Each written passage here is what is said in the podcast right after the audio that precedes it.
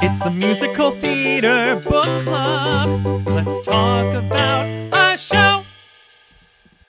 Welcome to Musical Theater Book Club, where we talk about our favorite musicals, our least favorite musicals, and everything in between. I'm Berkeley. I'm Sarah. And today we are again not talking about a musical, so sorry.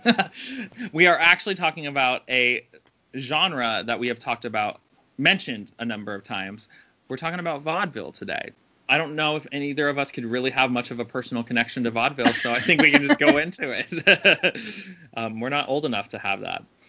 So, vaudeville is a variety entertainment show that originated in France in the 19th century. It was originally a comedic genre that was interspersed with songs and ballets, but this changed when it moved to the US and Canada in the 1880s. It became a series of unrelated acts grouped together under one billing. For example, you could have a magician, an opera singer, an acrobat, a trained animal, and a dancer all in one show. The list of different entertainment goes on think like a freak show meets a musical meets a burlesque show, and that sort of scratches the surface. It actually became known as the heart of American entertainment, which is terrible as we get further down into the notes. so it's kind of started. So with its first subtle, subtle appearances in the early 1860s, vaudeville was not initially a common form of entertainment, and then it gradually evolved from the concert saloon and variety halls into its mature form through the 1870s and 1880s. This more gentle form was known as polite vaudeville. So vaudeville was characterized by traveling companies touring through cities and towns, kind of like you said. You know, you could have all these different different little entertainers, almost like a talent show, just kind of combined into one. A handful of circuses regularly toured the country. Dime museums appeared to the curious. Amusement parks, riverboats, and town halls often featured cleaner presentations of variety entertainment compared to saloons, music halls, and burlesque houses, which catered to the, for the taste for the more risque. Ooh. From the mid 1860s, impersonator Tony Pastor, a former singing circus clown who had become a prominent variety theater performer and manager, capitalized on middle class sensibilities and spending power when he began to feature polite variety programs from his New York theaters. And then he began using the term vaudeville in place of variety in the early 1876. So BFK took the next step in starting in Boston, where he built an empire of theaters and brought vaudeville to the U.S. and Canada. Circuits such as those managed by Keith Albee provided vaudeville's greatest economic innovations and the principal sources of its industrial strength. They enabled a chain of allied vaudeville houses that remedied the chaos of the single theater booking system by contracting acts for regional and national tours. These could easily be lengthened from a few weeks to two years. Albee also gave national prominence to vaudeville's trumpeting polite entertainment, a commitment to entertaining equally inoffensive to men, women, and children. Acts that violated this ethos um, were admonished and threatened with the expulsion from the week's remaining performances or were canceled altogether, which blows my mind because that would never happen now. So this polite entertainment also extended to Keith's company members.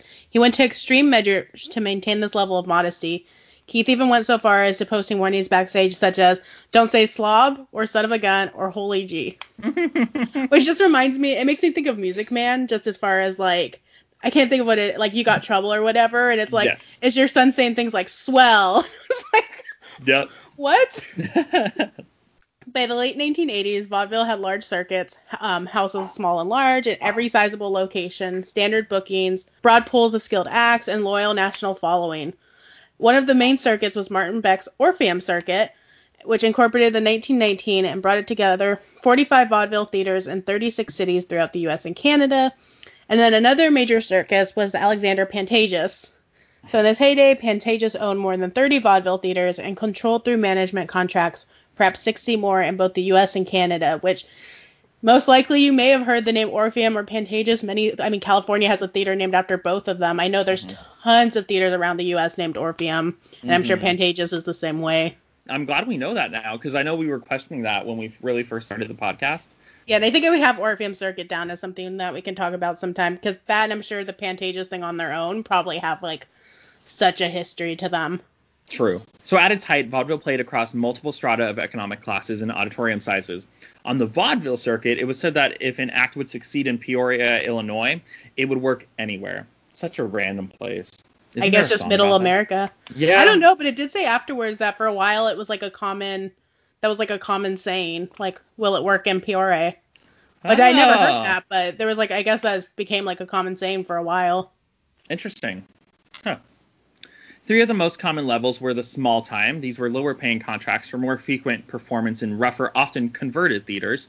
Medium time, which were moderate wages for two performances each day in purpose built theaters.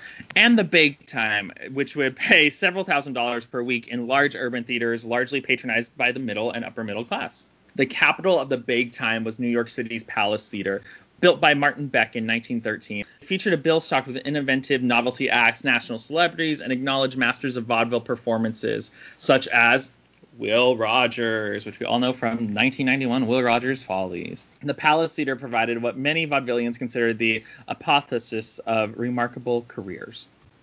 So in the New York Tribune article about vaudeville, it said that at any given time, vaudeville were employing over 12,000 different people throughout the entire industry. Each entertainer would be on the road 42 weeks at a time while working in a particular circuit or an individual theater chain of a major company. And it just I feel like that just gives you an idea too of like how big it is. Like that's so many people all over just performing.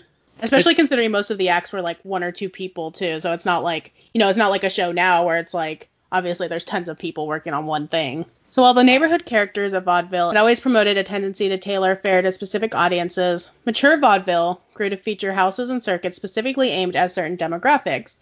Um, black patrons, often segregated in the rear of the second gallery, and white-oriented theaters had their own smaller circuits, had their own smaller circuits, as did speakers of Italian and Yiddish. At its height, vaudeville was rivaled only by churches and public schools among the nation's premier public gathering places that doesn't surprise me. but I like that they say that they were rivaled. I like that they use that. Do I go to church like, today or, or do I go to school today or do I go to this vaudeville? As stated in Andrew Indren's book, The Blue Vaudeville, the vaudeville stage is a highly sexualized space where unclad bodies, provocative dancers, and singers of blue lyrics all vied for attention. Such performances highlighted and objectified the female body as a sexual delight, a phenomenon that historians believe emerged in the 19th century. but I was surprised because on the flip side I said, but more than that, these historians think that vaudeville marked a time in which females' bodies became known as its own sexual spectacle more than it ever had before.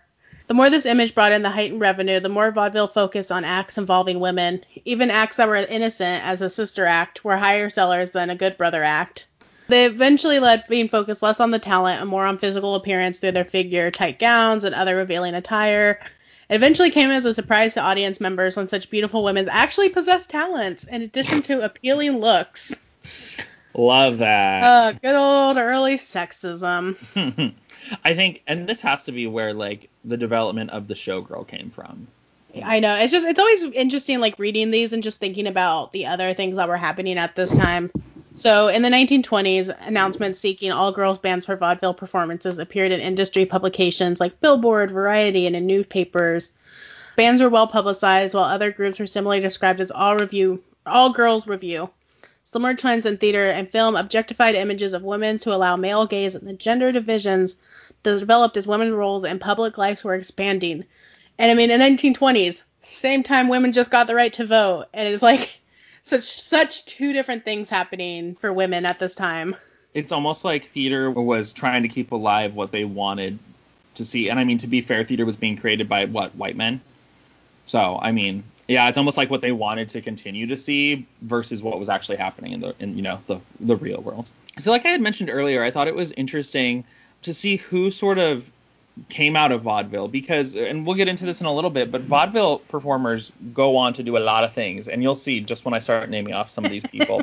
Um, so abbott and costello the andrew sisters ella fitzgerald i had no idea i also had no idea judy garland started off in vaudeville i also had no idea george gershwin started off in vaudeville not that any of this really surprises me at all i just I think my timeline of where things are in history is weird sometimes, especially with musical theater, like specifically West Side Story and Gypsy. Those two trip me up a little bit for some reason. Yeah, no, like I mean, like we said with our like our history of Broadway one, like Broadway seems like it's been such a long thing, but it hasn't. When you think of these older shows from like their 30s, 40s, 50s, 60s, like you know, these people weren't 10, 15, 20 when they came up with these shows. Like these people have been around and had this whole life beforehand. Yeah. When we think about it, we're not even 100 years from when the golden age started. We still have 20 more years before the golden age of musical theater reaches like 100 years old, which blows my mind. The thing with vaudeville is it reflected much of America's ever changing culture at the time. The main performers were Irish Americans and they were subject to discrimination. And there was a lot of stereotypes portrayed in these performances that were based off of Irish people because they they had the most recent immigration wave at the time. So they were sort of lower class and people were like, well, let's make fun of them because classism was obviously a thing back then. After the Irish immigration wave, there were a number of waves from people of different backgrounds. Since the Irish were already settled, they began to assert their position and assert the racial hierarchy based on skin tone. Irish performers became the prominent vaudeville entertainers.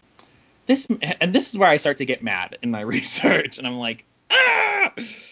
Irish performers would take new immigrant cultures and define them on stage.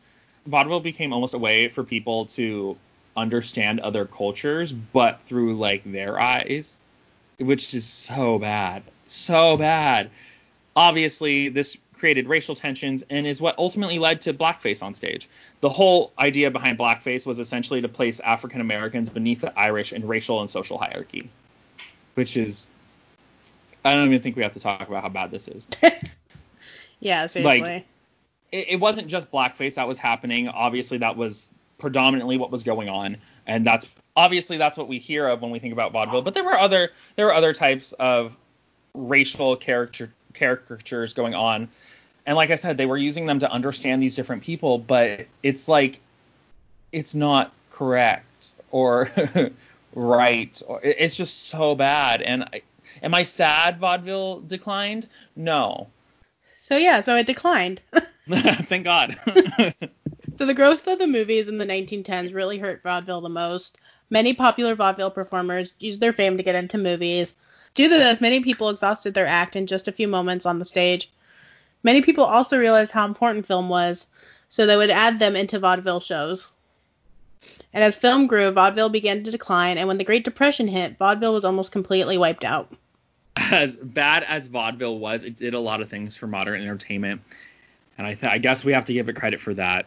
So it was it was really instrumental in the success of film, radio, and television, and Broadway too. I mean, we talked about it.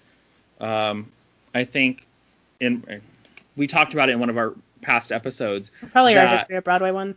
Probably, yeah. Where Broadway, yeah, it was history of Broadway, where they were taking ideas from vaudeville and putting them on the Broadway stage. They also did this with um, with all other different types of entertainment. Comedians adopted many of the tropes from vaudeville acts. They also employed a number of vaudeville performers, which at least a lot of these performers got to continue to perform.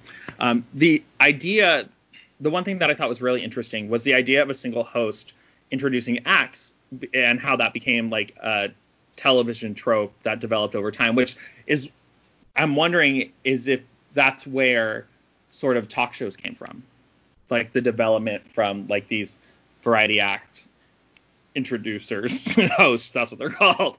And that over time we slowly get the development of of the talk show. And I think even through when you really think about it, you can see how that goes on to have success in film, radio, and television. I think that that's really interesting sort of sort of what you were saying with the words earlier. I think it's really interesting because vaudeville started getting their own like types of words. Like flop and gag are two popular words that developed from the vaudeville lexicon.